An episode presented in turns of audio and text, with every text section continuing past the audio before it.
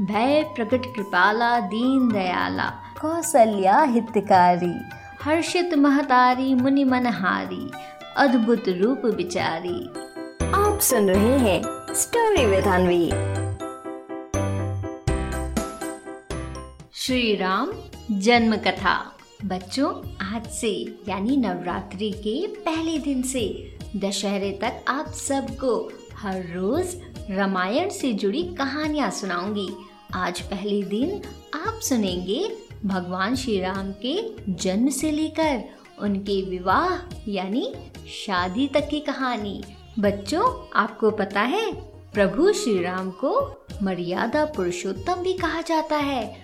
उनसे हमें बहुत कुछ सीखने को मिलता है। भगवान श्री राम का जन्म चैत्र माह के शुक्ल पक्ष की नवमी को हुआ था। इनके पिता का नाम राजा दशरथ और माता का नाम रानी कौशल्या था।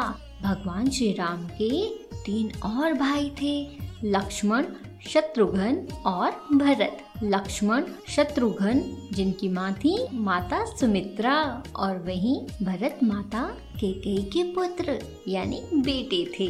जब चारों भाई थोड़े बड़े हुए तो राजा दशरथ ने उन्हें पढ़ाई के लिए आश्रम भेजा। चारों भाइयों ने बहुत अच्छे से मन लगाकर पढ़ाई पूरी की। उसके बाद वापस अयोध्या आ गए। एक दिन राजा दशरथ ऐसे ही सभा में बैठे हुए थे, तभी वहाँ पर महर्षि विश्वामित्र आए और बोले कि राक्षस राज रावण के अनुचर मारीच और सुबाहु बहुत भयानक राक्षस है जो उनको बहुत परेशान करते हैं। वो उन्हें यज्ञ भी नहीं करने देते, इसलिए वो भगवान श्री राम को लेने आए हैं। महर्षि विश्वामित्र की बात सुनकर राजा दशरथ बड़े दंग रह जाते हैं और वो सोचते हैं कि कहाँ इतने छोटे प्रभु राम और कहाँ राक्षस राज रावण। उनका मन कांप उठता है। तभी राजा दशरथ ने विश्वामित्र से कहा कि वो अपने सबसे प्यारे राज दुलारे बालक श्री राम को उनके साथ नहीं भेज सकते। रावण से तो देवता भी डरते हैं। राम उनके बुढ़ापे का सहारा है, वो उन्हें अपने से अलग बिल्कुल नहीं कर सकते। राजा दशरथ की बात सुनकर विश्वामित्र को गुस्सा आ जाता है और वो वहाँ से जाने लगते हैं। तभी राजगुरु वशिष्ठ राजा दशरथ को खूब समझाते हैं और उन्हें प्रभु राम को महर्षि विश्वामित्र के साथ भेजने को मना लेते हैं। इसके बाद प्रभु श्री राम अपने छोटे भाई लक्ष्मण के साथ विश्वामित्र के आश्रम के लिए निकलते हैं। अयोध्या से सरयू नदी के किनारे आगे आगे विश्वामित्र चलते हैं तो उनके पीछे पीछे राम और लक्ष्मण चलते हैं।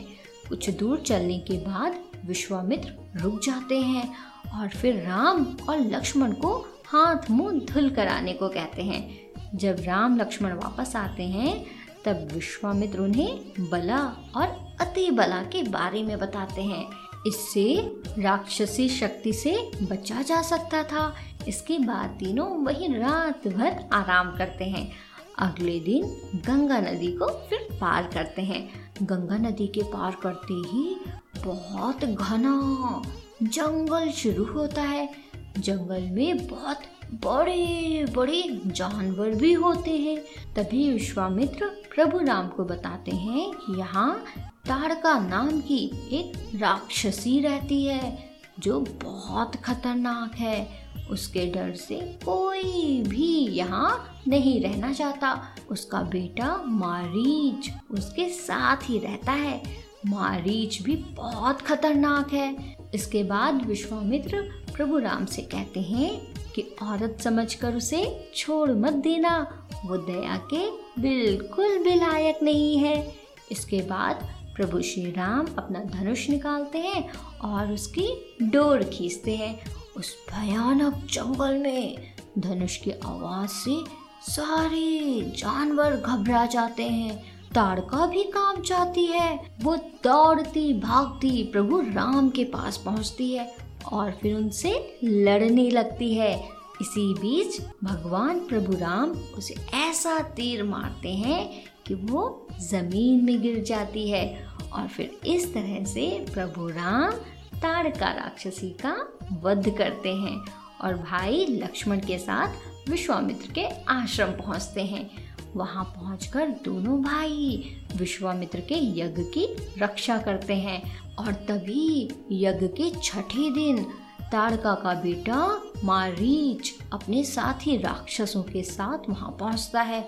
वो भी प्रभु राम से खूब लड़ता है लेकिन प्रभु राम उसको भी सबक सिखाते हैं और फिर एक दिन आश्रम को राक्षसों के आतंक से आज़ाद कर देते हैं। इसके बाद एक दिन विश्वामित्र राम लक्ष्मण को मिथिला में होने वाले यज्ञ के बारे में बताते हैं। उनसे कहते हैं कि वहाँ शिव धनुष है जिसे कोई भी अकेला व्यक्ति नहीं उठा सकता, इसलिए वो प्रभु राम को वहाँ जाने को कहते हैं। प्रभु राम उनकी बात मान जाते हैं और फिर भाई लक्ष्मण और विश्वामित्र के साथ वहाँ पहुँचते हैं। मिथिला के राजा जनक इन सभी को देखकर बहुत खुश होते हैं। तभी विश्वामित्र राजा जनक से कहते हैं कि वो उन्हें शिव धनुष सुनाप दिखाने लाए हैं। फिर सभी लोग राजमहल के अंदर पहुंचते हैं जहां पर वो सुनाप धनुष रखा रहता है। विश्वामित्र प्रभु राम से कहते हैं कि आज तक इस धनुष को कोई भी नहीं उठा पाया। राजा जनक ने ये शर्त भी रखी है कि जो भी इस धनुष को उठाएगा उसी से वो अपनी बेटी सीता का विवाह यानी शादी करेंगे।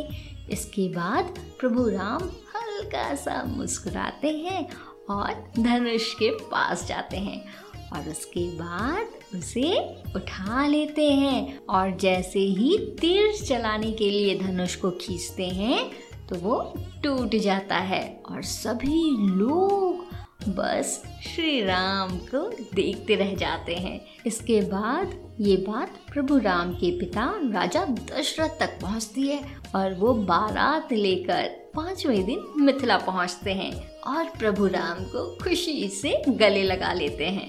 इसके बाद राजा जनक अपनी बेटी सीता के साथ वहां पहुंचते हैं और राजा दशरथ को बताते हैं कि माता सीता उन्हें हल चलाते समय जमीन के अंदर से मिली थी।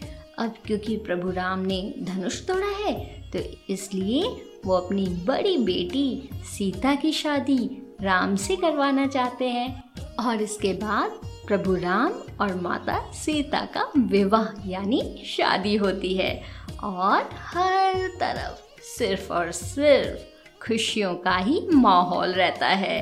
तो बच्चों, आज मैंने आपको बताया भगवान श्री राम के जन्म, राक्षसी ताड़का का वध और भगवान राम और माता सीता की शादी के बारे में। कल आपको सुनाऊंगी रामायण से जुड़ी कुछ और नई कथाएं। तब तक के लिए रखें अपना ख्याल। जय श्री राम। आप सुन रहे थे स्टोरी विद अनवी, अनवी के साथ।